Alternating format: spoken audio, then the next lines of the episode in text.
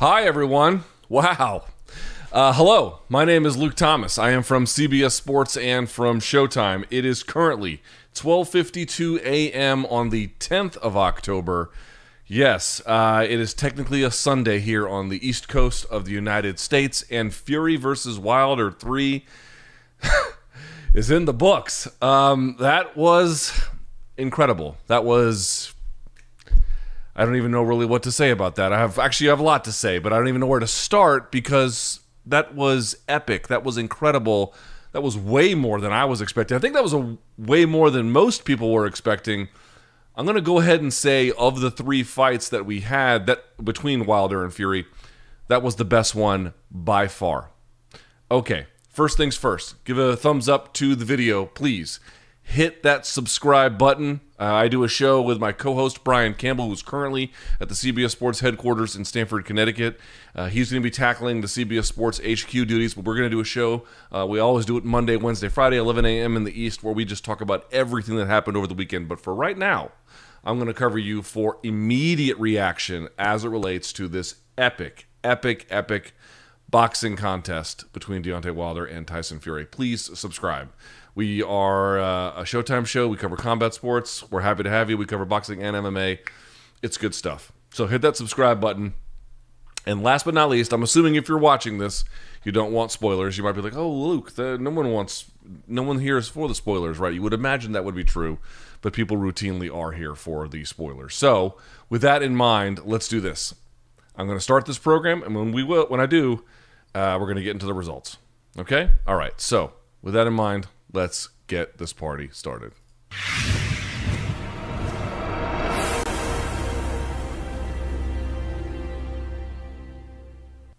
All right, and here we are. I'm going to turn off the subscribe button.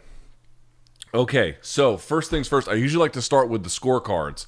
Now, we don't have the actual scorecards in the sense of a completed card because uh, Tyson Fury won via stoppage in the 11th round. It was the third time he had knocked Deontay Wilder down in the fight. And uh, Russell Mora, the referee, who, by the way, referee, refereed the Navarrete fight in the rematch. Sorry, it wasn't it wasn't a rematch for Navarrete. Navarrete was like the feature fight on the card, but in the rematch between Wilder and Fury on that card, Russell Mora had a stoppage, so um, he was a good choice for this one, especially given that Malik Scott and, his, and the team behind Wilder said they weren't going to throw the towel and blah blah blah. Okay, it's an 11th round stoppage. We actually do have, though, what the scorecards were at at the time of the stoppage. I think I retweeted it. Yes, I did. So I've actually not looked at these numbers myself. Let's see where they had it. Judge Dave Moretti had it at the time, so we're only through 10 rounds, right? You There was no score recorded in the 11th, and obviously there was no 12th round. Judge Dave Moretti had the fight uh, 95 to 91 leading into the 11th round in favor of Tyson Fury. Judge Tim Cheatham had the fight 94 92 heading into the 11th round in favor of Tyson Fury. And last but certainly not least, Steve Weisfeld had the fight 95 92 heading into the uh, 11th round for Tyson Fury. So Tyson Fury was up on all three judges' scorecards, which to me made sense. You had Larry Hazzard doing some ringside scoring that I thought was a little bit little bit off, but basically you get the idea. The first round, we'll talk about just a second. Scoring for it went 10 9 to uh, Wilder. And then round two, most of the judges had it for Fury, though not all. Then there was the 10 7 round. Actually, there was a 10 8 round in the third because Fury got the knockdown. There was a 10 7 in the fourth because Wilder got two knockdowns. Um, and then he may have won the fifth. That one's a little bit up in the air depending on who recorded the scorecard. But from the sixth on, basically Fury won every one of those rounds except on uh, excuse me on Tim Cheatham's card. He gave that round round nine to Deontay Wilder, which I don't quite understand, but okay.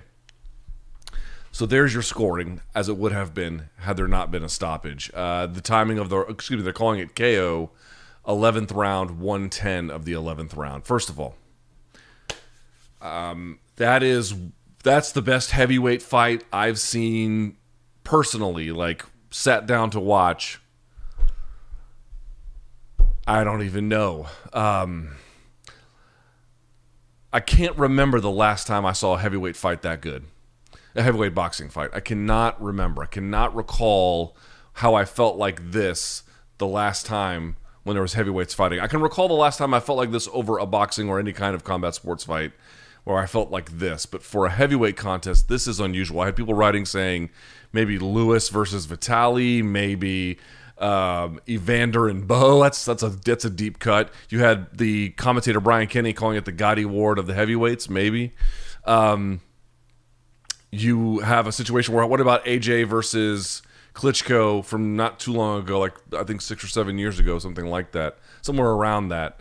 Um, yeah, that, I didn't watch that one live because I was on vacation at the time. I watched it after the fact. But yes, that would qualify too. I, I don't know that where this ranks exactly in the pantheon of great heavyweight fights, and even of the last 10 to 15 years. But wherever it is, certainly for the last 10 or 15 years, it's at or near the top. That was excellent. Five knockdowns in a heavyweight fight, and you got a finish, and it was thrilling, and it went with undulating changes. I mean, there was a little bit of stability towards the end of that fight but through the first five, for the, the front half of that fight was fucking bananas. Absolutely insane, incredible, up and down drama like you couldn't believe. The the odds were certainly close in the fight. I will tell you in the run up, I thought that um, I thought that Wilder didn't have much of a chance, and when he got dropped in the third, I thought, okay, right. So here we go. Because remember, in the second fight, he got dropped in the third and then the fifth, and then ultimately didn't make it out of the seventh. Now, that was the call from Mark Breland, but you get the idea. Um, so I thought after that third round knockdown, okay, this is this is going to be it. This is this is where it's going to go. And then for him to turn around and get not one but two knockdowns, dude. And I did not know if Tyson Fury was going to make it out of that round. I really didn't. I was like, dude, he's in trouble. Fucking Deontay Wilder doesn't just have power. He has historically significant power. He is among, oh, you can count on a single hand. They had a graphic on the broadcast, but we talked about this on Morning Kombat last week. He is up there with some of the hardest punchers ever. He doesn't have that Julian Jackson type power. Julian Jackson was a much bigger, excuse me, smaller weight class. But when Julian Jackson threw anything, it landed with this sort of absurd power.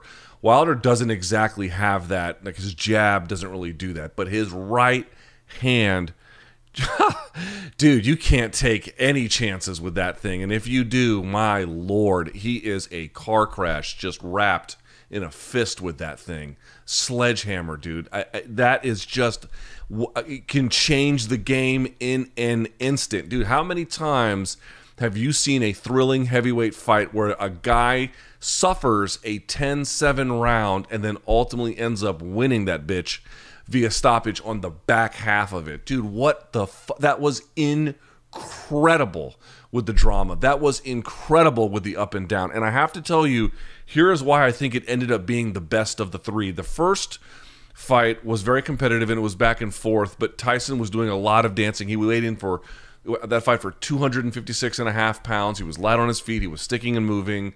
Um, and it was a good strategy, but obviously we know, you know, he, he, he didn't like this. He didn't like that stick and move style for the American judges, and he went to, as we know, the Kronk style and uh, changed trainers and uh, had a much more in-your-face style, and he, and he beat Deontay the second time. What I mean to say is, I wonder about the preparation for Tyson in this fight. Not taking anything away from Wilder. In fact, I want to say something about Wilder in just a second that's very, very positive.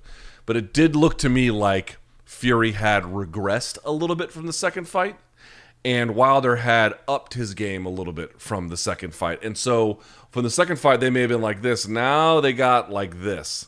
They got a little bit closer, actually a fair amount closer to each other. I mean, in that fourth round, Tyson Fury was in, I mean, serious jeopardy. But because there was the step up and then seemingly a step down, it ended up creating just a much more competitive fight where Fury could not get this guy out of there, had to get off the canvas himself, had to rally, and had to find a different way of winning than the two previous fights. The first fight was, again, stick and move, get off the canvas of the 12th, and then he really put it on, he put Deontay on his heels in the um, the end of that 12th. In the second round, it was obviously, as we saw, double jab from far outside, hit him with, the with the cross, catch him as he exits um, with, with, switching stances. Which, by the way, a lot of those weapons, which we'll talk about in just a second, they were brought over into this contest. Um, And uh, you saw some of that here. You saw some of the same weapons, what- whatever.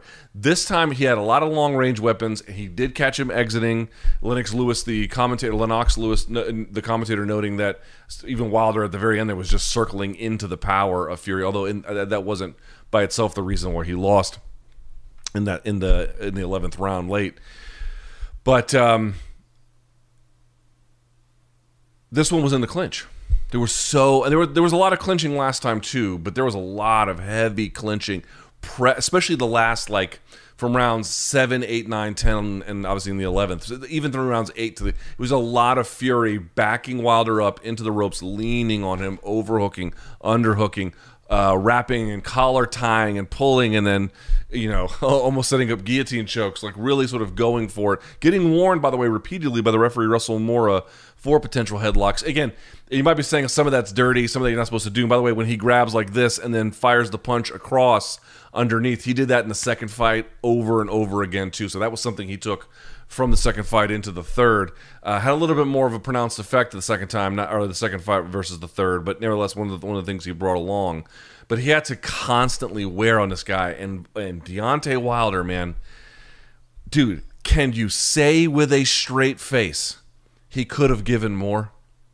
I know what the argument tends to be. It tends to be, well, from a tactical standpoint, why weren't there some of these choices made? Or could he have uh, avoided bulking up whatever extra he may have bulked? I know the weigh in was 231 to 238 from the second to the third fight, but however much lean muscle mass he added, he looked visibly fucking huge. I mean, remember, he was like, what, two, like 12, 215, maybe 217 at the most?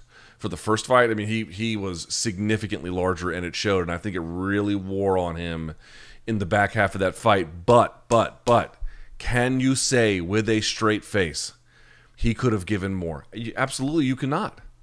On the night, once he walked to the ring and once he entered the ropes, was there more in terms of effort that he could have given? Absolutely not.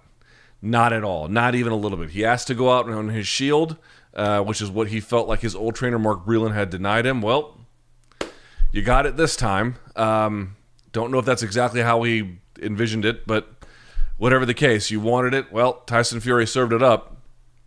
But I will say, in terms of what he could reasonably do tonight, he did everything he could reasonably do, and then another, and then another. Dude, I, you ever, if you've ever lived in New York City, you ever seen those heroin addicts? You know, where they're in the park and they'll kind of do the heroin and they kind of just lean, and you always think they're going to fall over, and they never fall over. You know, maybe that's a sort of a crude way of comparing things, but dude, I, there was like a hundred thousand times I thought that Deontay Wilder was going to fall over, and, and and he just refused over and over and over again in the back half of that dude. That guy gave everything he had tonight. He gave a piece of himself tonight, and frankly, maybe the best thing that you can say for him because he he did not win is that the guy who did win, boy, he had to earn it he had to earn it. He had to earn it much more than he ever earned it in the first fight. Even with that knockdown the first fight, he had to earn it much more, certainly much more than he ever did in the second one. That was a walk in the park. He had to earn it this time. Even when he was in command in the back half, there was just Wilder was stubbornly refusing to give him the glorious win of stoppage that he so desperately wanted, right? And again, he eventually he he did succumb, but he was he it just seemed like I know I can't win, and he did throw punches back, but it, what what a will, what resilience. I- Again, I wouldn't recommend doing that kind of fighting very often because it's not good for your health, but in terms of showing, I think the kind of character that you would want someone to show uh, in a in a battle this significant for the division, for bragging rights, for your legacy, for any number of things. He couldn't have possibly done more. It's just utterly insane to demand that. Now, I want to talk about some of the weapons that they brought, and I have notes on each of the rounds. We're going to go through them here in just a second. And by the way, if you note on Twitter, uh, I'm at L Thomas News. I put up a um, a tweet where I ask for your questions. If you if you reply there, I will uh, get to them at the end of the show. Make sure everything is uh, looking like it's supposed to. Yes, it is. Okay. Um, all right, so let's talk about the weapons they used. First, what did Wilder do different? So he came out in that first round and for like two minutes, if not almost the entirety of the round, he just jabbed to the body. Dude, Malik Scott told everybody who would listen they were going to jab to the body over and over again. So that wasn't a surprise.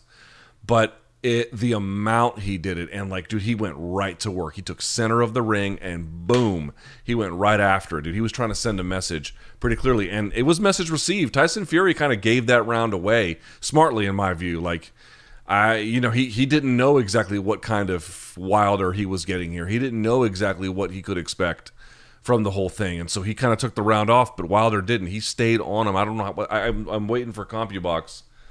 Did they post the numbers yet? Let's see. I'm waiting for them to uh, post the numbers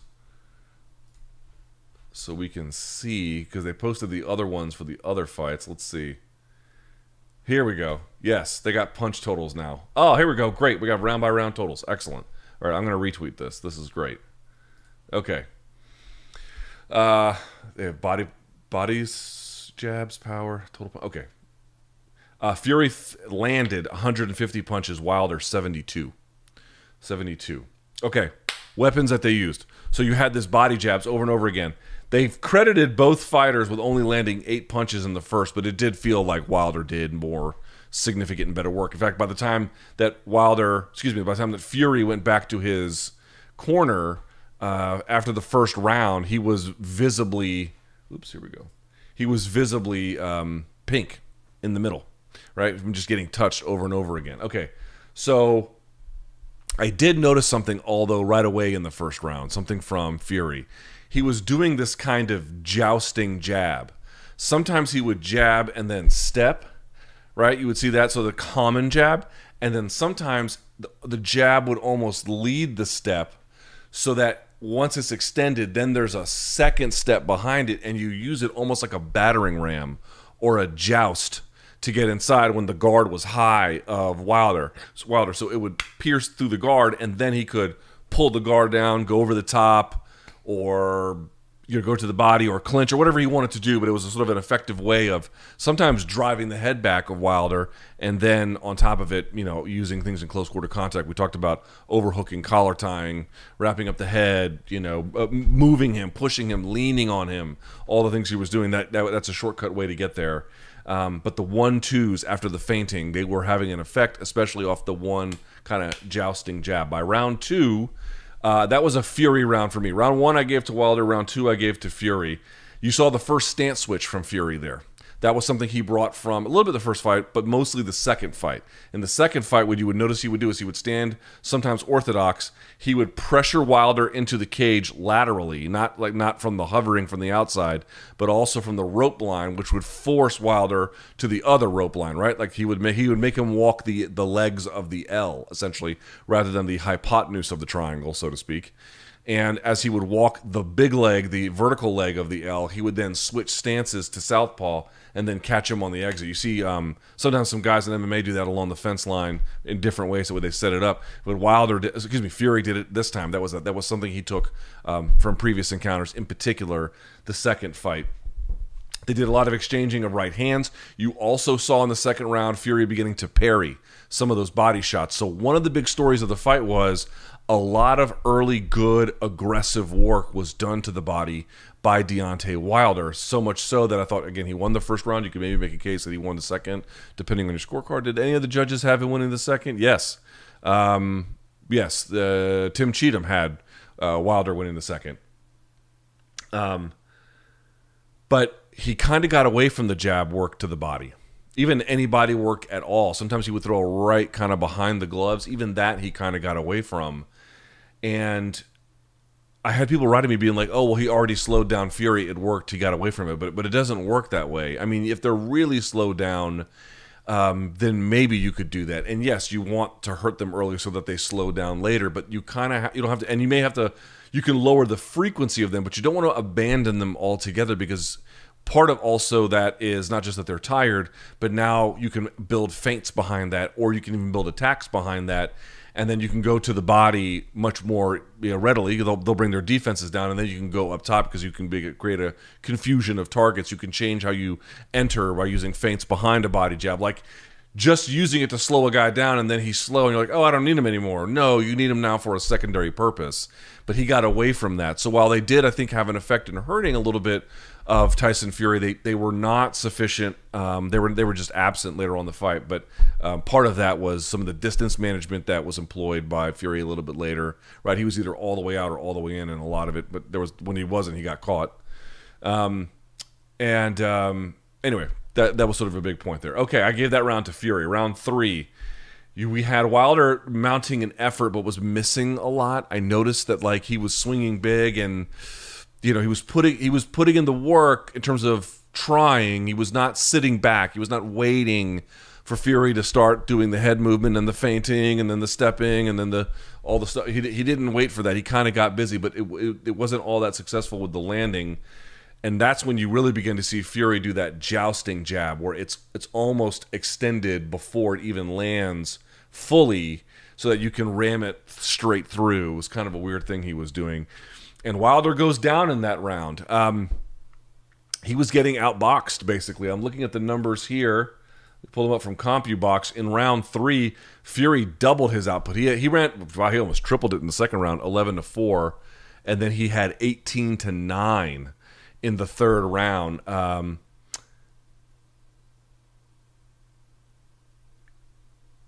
yeah, he got a good shot there. I'm looking at the overall power jabs too here. Sorry, I got a little lost in the data. But that's where Wilder goes down. So he gets dropped, and I'm thinking, okay, all right, see, this is where not absorbing the lessons from the second fight really began to manifest themselves. This is where I thought the train was coming off the tracks. But then we get to round four. I forget exactly how he got dropped in this one, candidly. I have to go back and look at my notes. But um, in round four, Fury I, I, was thinking was just going to cruise to victory. And this is where you can tell he began to get cocky. So here is how he got dropped the first time. Second time, I think he was just still kind of hurt. But the first one is the more telling one. He basically had his hands up in this range. If you get your hands up in this range, it's that sort of middle space range where you're not too far out, you're not too far in, and you might be looking to jab, jab counter, that kind of a thing where you're just kind of you're ready to catch and shoot maybe in a, in a, in a sort of a more moderate range. But he he just sort of walked. Dude, Deontay Wilder just put his hand up in front of him on top of the gloves, measuring him with the jab, and then just uncorked the right. And Tyson Fury just came in on a straight line and ate it. Dude, that is something he would have never done in the second bout. In the second bout, he was the one using stiff arms. He was the one uh, who was getting the stiff arm and then the lean behind it. He was the one that was getting Wilder to drop his hands before he came in. Dude, he, dude, ty- this is how I knew Tyson Fury was like off a little bit, even though he had gotten the third round uh, knockdown. He literally let Wilder measure him. Now Wilder will sometimes measure. Well, he'll take that second. He'll take the the the double step where he'll be like this, and he'll kind of skip step while he has the hand out a little bit, and then he'll drop it right before he begins to finally plant and then and then throw. There, you can sometimes see that, but never have I seen him just on top of the glove while they're just measuring fury. I mean, dude, that's like that's academic if you do that. Like just holding your hand up there. A, if I do this, you can't see, right? That's the first problem. You can't see. And the second problem is I know exactly where you are and I know exactly how far away you are. Kaboom. And then Fury stepped into it. Uh, that was an uncharacteristic, unforced error that we did not see the second time around and it wasn't like it was some genius tactic from Wilder. I don't blame him for doing it. It was smart in the sense that like your opponent is letting you. If they're letting you, just do it, and he did, and he scored, and like it's all perfectly legitimate. But we didn't see a trace of that in. Uh, I think my kid woke up. We didn't see a trace of that in the second fight, no, none whatsoever and so he gets dropped. And when then he gets dropped, he was so hurt and so wobbly he could barely uh, function and was getting teed off on. it. you could tell, like when Tyson Fury is kind of floating in space, and you could he was doing a little bit of shoulder rolling and then making the U, but not really. When you when, you, when his feet are planted, He'll do a little bit of this, but even then, that's usually along the ropes. He's usually got good vision. When he's covering up and then not moving, dude, he has to be very hurt. That's exactly what you had there a lot with that. So that was easily the best round by Deontay Wilder by virtue of uh, an unforced error and then Deontay Wilder having just otherworldly kinds of power, and he got him. So we go to round five. This to me is where the fight begins to turn. Now, if you want to score round five for Wilder, I don't think that's a problem. But to me, I don't think the fight really ever changed for the most part. For the most part, from here, you had good one-two step-ins from far away by Tyson Fury. Right, he would sort of be out of punching range and then come in with a one-two, sometimes jousting with a jab, sometimes not. Wilder did land rights as he was backed up, but this is where you really begin to see what Fury's ultimate strategy was. I'm going to let that extra bulk cost him all that leaning and pulling and pushing and grabbing, I'm going to keep on it, and it's already beginning to pay dividends. Um, and to me, there wasn't a ton of activity in the round. I think it was a big recovery round with how much clinching had happened. Again, according to CompuBox's early stats in round five, the same rounds, uh, same stats as round two. They have it 11 to four in terms of total punches landed. Um, Fury to Wilder, but still a bit of a recovery round. I think I gave that round to Tyson Fury. Although, let's see, did the judges who they give round five to? Uh, Wilder and Wilder and one to Fury. So they were kind of all over the place on that one. Um, okay, so then we go to round six, and this is for sure where Tyson Fury begins to take over. This is where he wins virtually all the cards for all of the judges thereafter. So Wilder at this point has completely given up the body work. They're doing a ton of clinching, and Fury is laying all over him. And he was landing big shots, but you could still see with the right hand, but you could still see Wilder responding still. But this is also where you begin to see some of the uppercuts from Fury and then really pushing Wilder, not just to the ropes, but then leaning backwards like this all the way through, right? But so I guess I'm pointing out is this is where the game plan really becomes uh, set in motion. We're going to stand far enough away from this guy. He's given up the body work. We're not going to let him have the body work to begin with. We're going to stand far enough away and parry if he tries. We're going to feint and double jab our way in. And when we do, we're going to throw the right hand behind it. When we do, if it doesn't land or even if it does, we're going to clinch. We're going to pull. We're going to push. We're going to try it again. We're going to push him back. We're going to cover. And then we're going to make sure he's against the ropes. And they did this over and over again. Or they would push him in the corners and then they would try to land you know, you would see Fury like softly touch, touch, touch, and then try and go for a big one, and then so he's changing up rhythm, he's changing up location, he's changing up speed, he's changing up look. Um, you saw you saw a lot of that. I gave that round to round six to Tyson Fury. Round seven, um, Wilder on the ropes early, eating one twos over and over again. Wilder looking visibly tired. Again, this is the part of the fight where I'm like, dude, this guy, when is he going to fall over? I thought for sure it was going to be imminent, and it just never was. And he's becoming a lot more predictable. The the the you know when when Fury when Wilder's in trouble or tired, he's it's a lot of the jab cross. It's a lot of the overhand right. It's a lot of the skip jab cross. You know what I mean? Like it's just a one two, maybe set up slightly differently, but just a one two. Early in their fight, you could see both guys going for check left hooks especially from Fury to Wilder when he was level changing and going to the body. But since he got away from that, Fury got away from that too. Um, extra leaning on Wilder from this one. You had Lennox Lewis saying Fury is smothering him himself along the ropes because he would go ba ba, and Fury would excuse me Wilder would fall against the ropes, and then you would see Fury kind of get on top of him a little bit, rather than giving himself enough space to keep going. But I think he was partly tired. He may have still been hurt. I think he just wanted to make sure he could just keep draining this guy. I don't know that he was looking for the finish in round seven, I guess is the point. I, I think he was looking to win. And if the opportunity presented itself, he would take it. But he was just as happy with banking around of just draining this guy, draining this guy, draining this guy, and then securing it something later. Again, I think a lot of this, I even tweeted this. I'm not going to say it was as intent as Ali's rope a dope, but there were rope a dope elements to it, which was I think he knew with that bulk, that extra bulk that Wilder had, there was going to be a big press early, especially when he's coming out, jabbing to the body, jabbing to the body, jabbing to the body. Right? He knew that there was going to be a big push early because Wilder wanted to set the tone. Fair enough, set the tone. But then on the back half, that's when Fury is going to set the tone, and that's when all of this um, began to get in motion. He was eating hard right hands over and over again. Round seven, by the way. Um, for round seven, CompuBox has 16 to 8 Fury to Wilder in terms of shots absorbed. Round eight, dude, Wilder's just taking a beating. He, this is the point where Lennox Lewis notes that Wilder is circling into the, the, the power hand. He's circling to his left and to the right of Wilder, excuse me, of Fury. Wilder keeps getting trapped in the corners over and over again. Fury's landing hard rights, and uh, he looked slow a little bit too, I thought, by the eighth round. Um, but you know he's winning these rounds all the same way. Round nine, Wilder's trying to jab, but Fury is pushing him back to the ropes almost immediately at this point, and just lived on there. How he lasted, I don't know. Now, f- round ten is where the beginning of the end starts to happen. Right? Fury was picking up where he left off, steps in with one twos over and over again. Um, again, we're pressing into the ropes. We have right hand counters. A lot of times, you see Wilder throw his right, and you would see potentially a, a, slip, sometimes a lean from Fury, and then he would come over the top with his own punch on the same side. So be, this would be a left hand counter.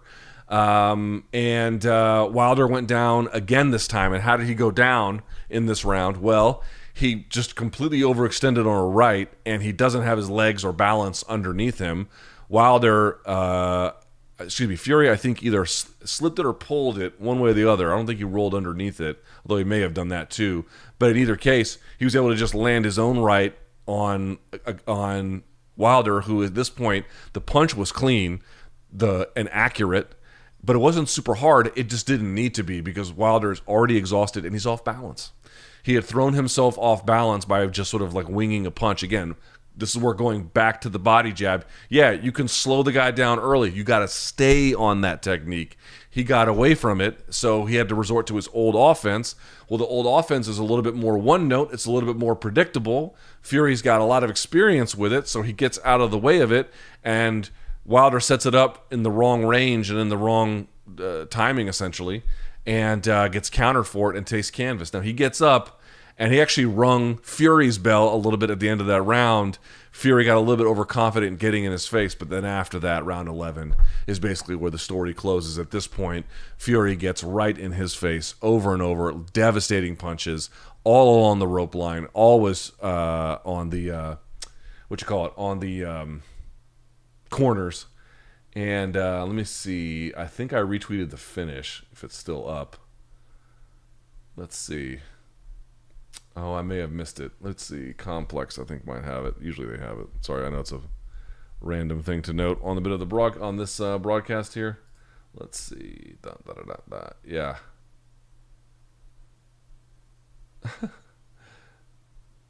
oh, they, they don't have that one. They don't have the final one. I guess they still want to sell um, pay per view buys after the fact. Let's see.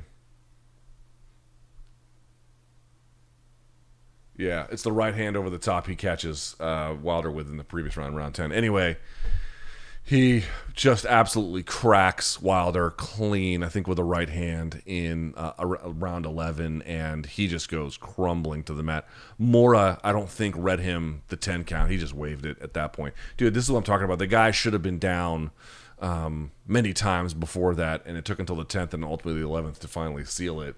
But that's essentially about how this fight went down in the most basic detail. Again, I'm sort of dealing live with the fact that we don't have full uh, and complete data. By the way, CompuBox has round 11, 11 to 2, and then rounds 10, 19 to 5 in favor of Woodley. Excuse me, what, what I saying? Woodley. Uh, Fury over Wilder. By the way, total punches landed. Uh, Fury threw 385 and landed 150 for 39%. 355 thrown by Deontay, but just 72 landing. Jabs 36 to 9 for Fury versus Wilder, and then Power at 114 to 63 in terms of total punches landed. Fury to Wilder, but again, obviously Wilder's punches are going to be a lot harder um, than Tyson Fury's. So, how do we understand what happened with Deontay Wilder aside from just the effort equation? Here is what ultimately he was up against. If you wanted to drop Mark Breland because you felt like in the same way. Who was it? Um, ben Davison was the first trainer for Fury in the first fight, and then he switched to Kronk. And um,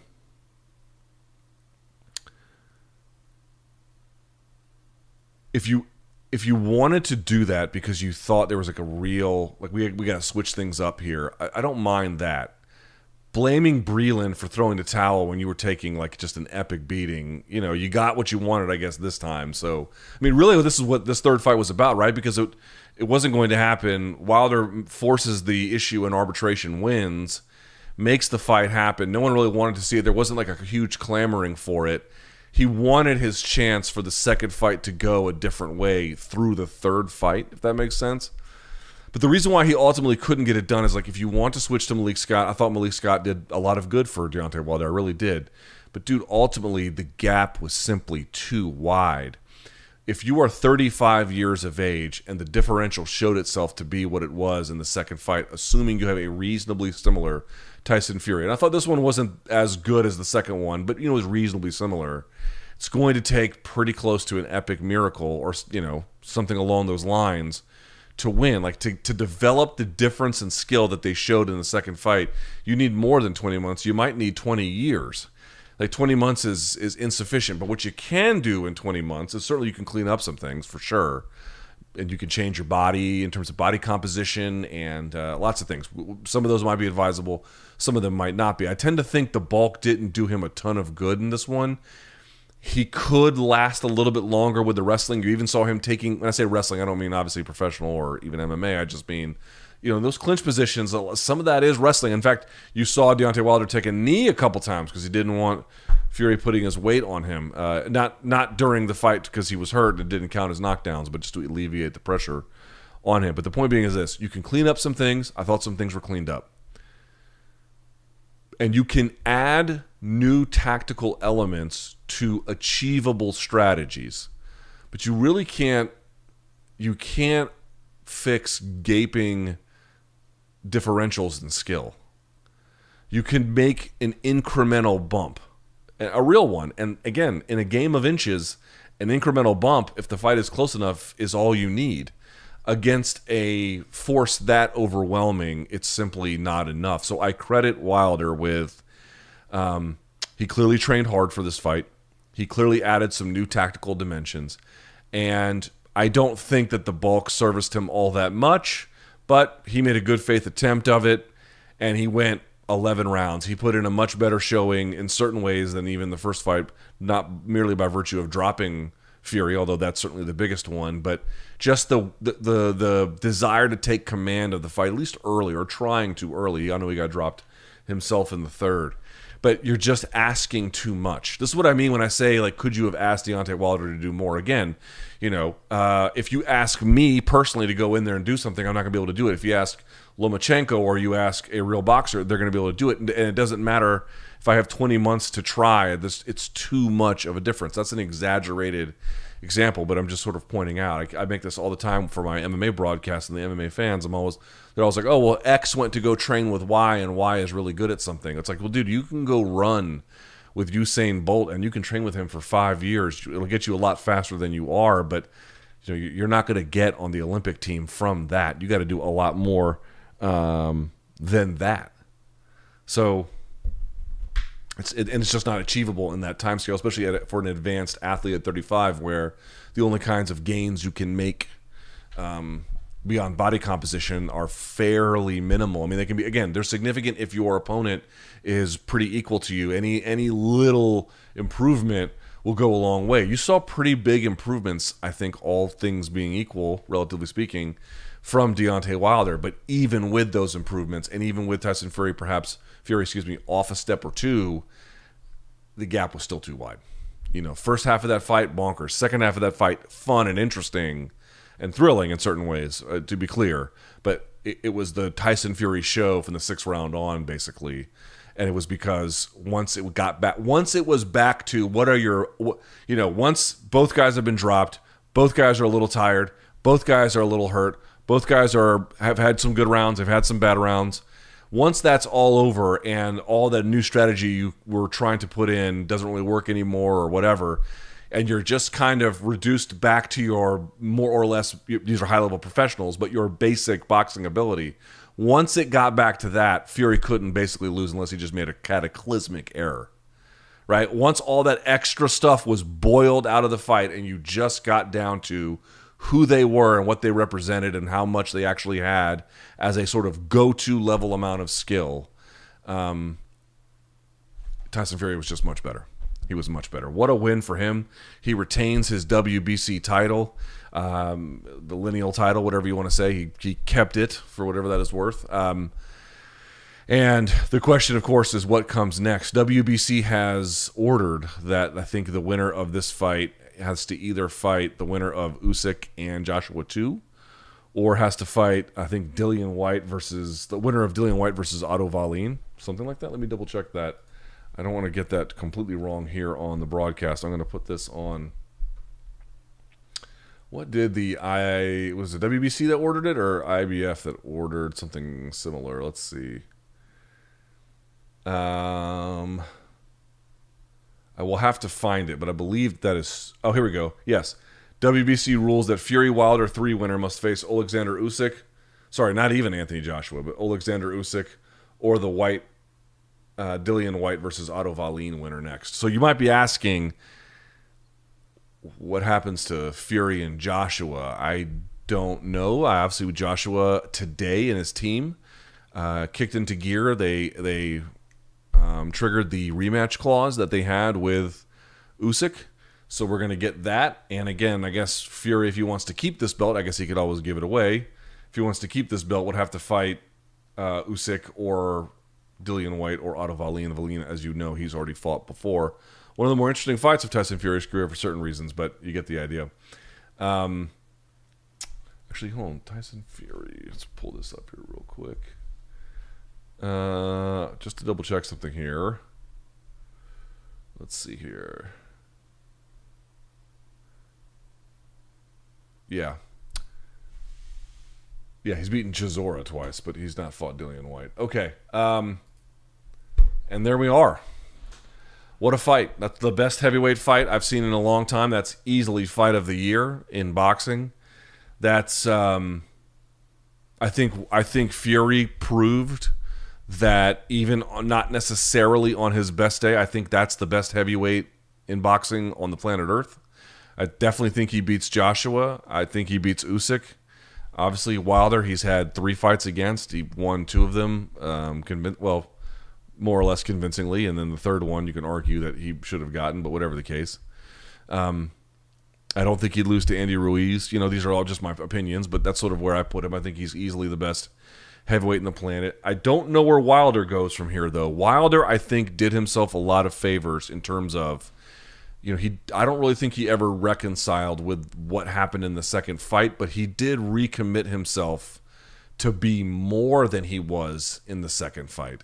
He didn't think that he could just do the exact same things and the circumstances would work out. He did realize that he needed more. There was there was there's a difference that needed to be there, and he explored that I think as much as he humanly could given the conditions. But at 35 years of age, with now this loss, and this is, you know, in terms of the punishment he took, dude, Tyson Fury dished out a lot of punishment on Deontay Wilder. We keep talking about the fact that the guy didn't fall over for like nine fucking rounds, and we thought he was. It's because he was eating bombs a lot.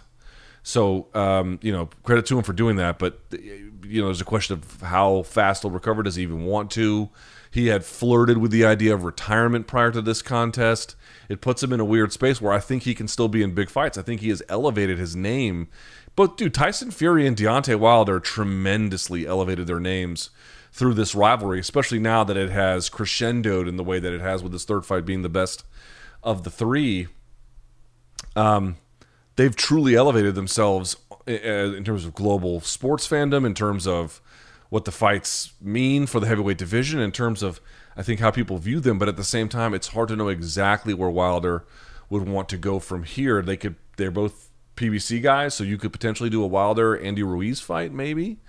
Um, I suppose down the line, maybe there's ways. I'm not exactly sure the full state of Deontay's contract about what it would mean for potential crossover fights with some of the guys from Europe. I don't I don't know how any of that works. I can only hope that we can find a way to get there closer but on this day, on October 9th, 2021, it seemed to me that Tyson Fury had to deal with real and in many ways unexpected adversity, but deal with it he did.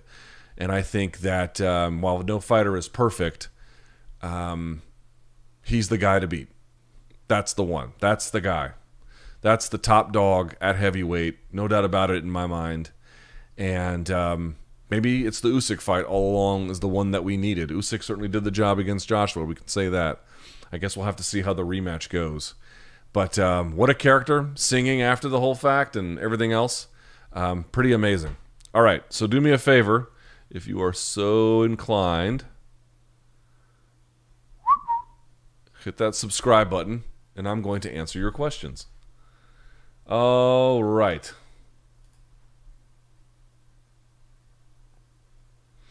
Oh, for my friend Gautam, Gautam Nagesh, who's a beast, used to live in D.C. I think he lives on the West Coast or something now. Anyway, he says Barnburner played out according to the script, but man, it was so much better than we could have hoped for. We saw the absolute best of both fighters and also their flaws exposed. Fury showed that deeper reservoir of willpower that only champions have. Couldn't have said it better myself. Totally agree.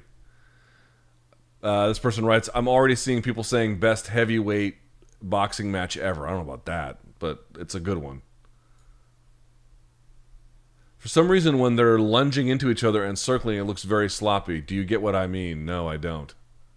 Do you think Fury wasn't consistently sharp? I, I don't think he was. He he had extra gears. He showed a level of guts and will and skill and just veteran and competitor savvy to make it um, uh, that back half of the fight what it was. But no, I don't. I don't. Um, I don't think he was fully sharp. Was Wilder's strategy effective into the middle rounds? I think he got away from it in the middle rounds, candidly. And again, I think you can't like the dude Wilder's power. You can't fucking play games with it. And Fury played games with it, but that wasn't the same per se as Wilder, like backing Fury down and then creating openings and, and then blitzing him. Dude, one of the big knocks that's always been there on Wilder is he has a hard time creating openings he's good at taking advantage of openings people present to him, but he has a hard time going to a exchanging off from someone and then if their defense is solid, getting that to slowly break down uh, and then work around it. He kind of just has to pressure a guy, sometimes work behind the jab a little bit to get someone to commit, and then he just bombs on them, or he just sort of overwhelms them with firepower, even through covered up covered up gloves like Bermane Stiverne or Breazeale or something. Um, someone's like, "Hey, your stuff's awesome. How do we contribute?" You want to contribute? Hit that subscribe button. That's how you contribute. Has Fury surpassed Canelo as the biggest star in the sport? No, I don't think they're they're they're um, they don't do the same business, believe it or not.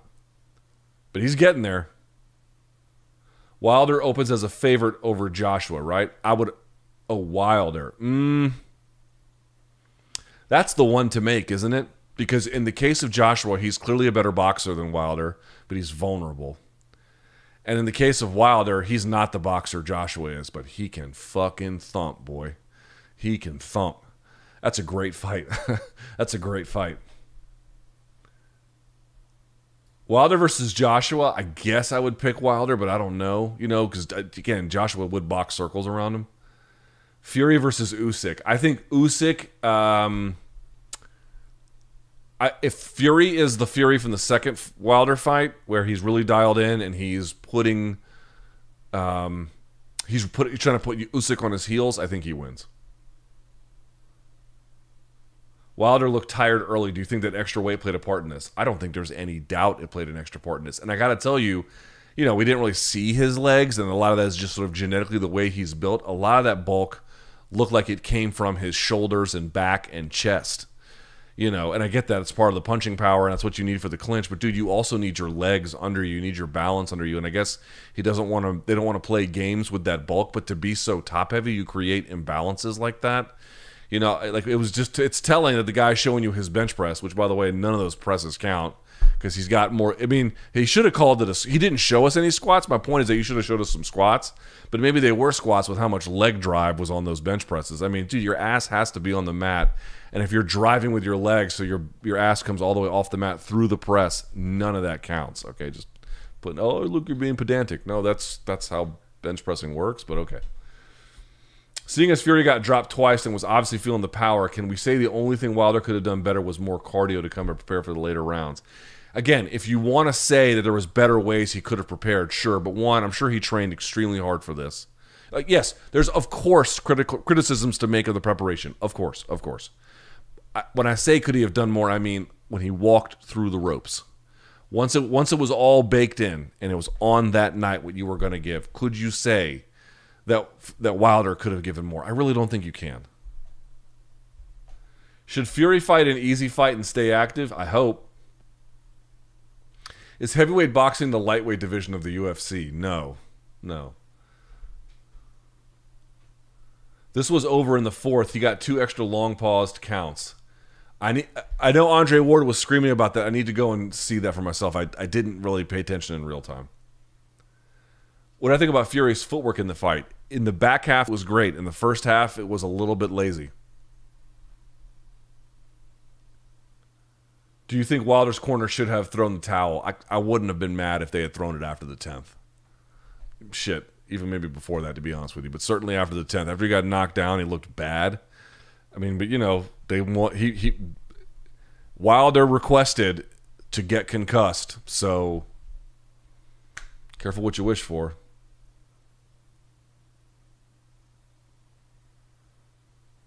Do you think their first fight was the best of the trilogy, considering it ended in a draw? No.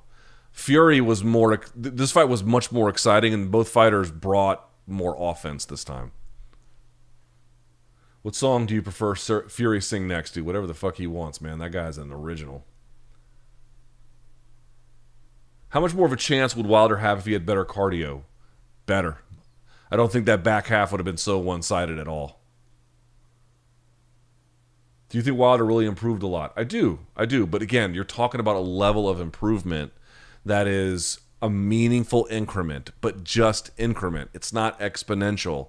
It's not a. It's you, you, understand. Like again, most of the time, guys are so close that just a little bit of an edge, bam, that's all you need, right? That's just enough to beat the guy and beat many of your peers. Um, so, adding these tactical changes, adding cleaning some things up over the course of 20 months, boy, that can do a lot, you know. But the problem is, on the other side of things, if the gap between you and your opponent is so large and you're 35 years of age it's there's just not enough time and there's not enough physical capacity frankly. Does wilder fight aj next? Aj is going to fight usyk next for the second time where does fury go from here I don't know if he even keeps fighting. To be honest with you, I think he will, but I don't. I think he wants to just beat all the top guys and then call it a day.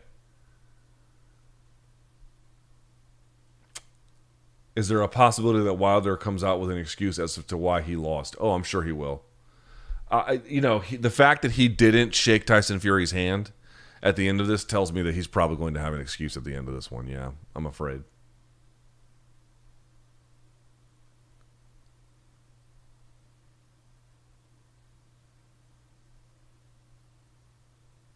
Have you ever seen a heavyweight with the stamina of Fury? Cain? Cain Velasquez? But that's a long time ago. Let me just say something too about heavyweight boxing versus MMA. This is what Brian Campbell and I are always trying to tell you folks. Like, dude, pound for pound, you know, whatever you're. If you're new to watching me, if you're a big boxing fan, please don't get offended by this. You know, fight to fight, I'll prefer to watch MMA over boxing just because it appeals to me a little bit more. And again, in general, I think you get a little bit more action with your typical MMA fight than you do your boxing fight. But dude, a big boxing main event, in this case, a heavyweight trilogy that played out the way that it did, dude, there's just nothing like that in MMA. And again, it's a personal preference. You might disagree, and that's fine if you do. But when you get, you know, seventh, eighth, ninth, tenth round, they're shorter rounds, but the chapters in the book are much are they're richer and more significant, and the plot twists are so much more pronounced and frankly ubiquitous and there's just a lot more drama that goes into it. There's just nothing like that, man. And and, and by almost by rules, uh, MMA can't really compete in that sense. Why do you think Tyson abandoned the feinting compared to the previous performances? Great question. I don't fucking know. I don't know. Someone says Wilder dictated things when he came out at the start with hard body shots. All the more reason to feint going forward, not sit back and absorb them and also if you're just one note with him, like no, that's not the reason. Heavyweight boxing looks so sloppy to me compared to the lighter weights. I appreciate boxers like Mayweather and his skills so much. Besides the huge KO possibility, what am I missing? Everything. Oh, here's the end of the fight. Uppercut off a frame. Oh, right hand after a left is what got him. Jesus Christ. Oh man. Taking super. I don't want to. There we go. Let's see. Yeah, missed with the left. Oh, on the fence line. Yeah, Russell Mora said he'd seen enough. Wow. Wow. Wow. What's next for Wilder? He'll never get a rematch. I, I tend to think I maybe he fights maybe he fights Ruiz, maybe one of the European guys. This may be it for him, folks. That that's also a possibility as well. All right, let me just double check on something here. Um What a fight. What a fight. Now, you might be asking, what about the other fights on the card? Ajagba versus Sanchez. Um, I think there was the Anderson and Tereshkin, as well as the uh, the other fight I'm missing on the card. Um, oh, the Kownacki and uh, Helenius uh, rematch, which was shocking. Helenius beat his ass. I mean, that wasn't even close.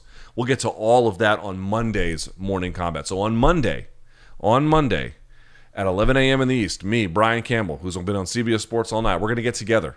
We're going to talk about this fight. And then on uh, Wednesday, I'm going to be in studio with him. And then Friday, we're going to be in studio. So, like, next week's going to be great together. It's a big week next week. So, let me just say for the folks who watch, thank you so much. Thumbs up, hit subscribe. Um, what did you think of the fight? Leave a comment, let us know, and then join us together on 11 a.m. We'll recap all the weekend's boxing. We'll recap all the weekend's UFC for our MMA fans out there. We got a ton of stuff coming out, and of course, MK extra uh, credit. I'll get to all the fights from the MMA side that we didn't even get to on regular MK. So we got tons and tons of content coming your way. Please like and subscribe, like and subscribe, and thank you guys so much. I really appreciate you, and uh, that's it for me. But until next time, get some sleep.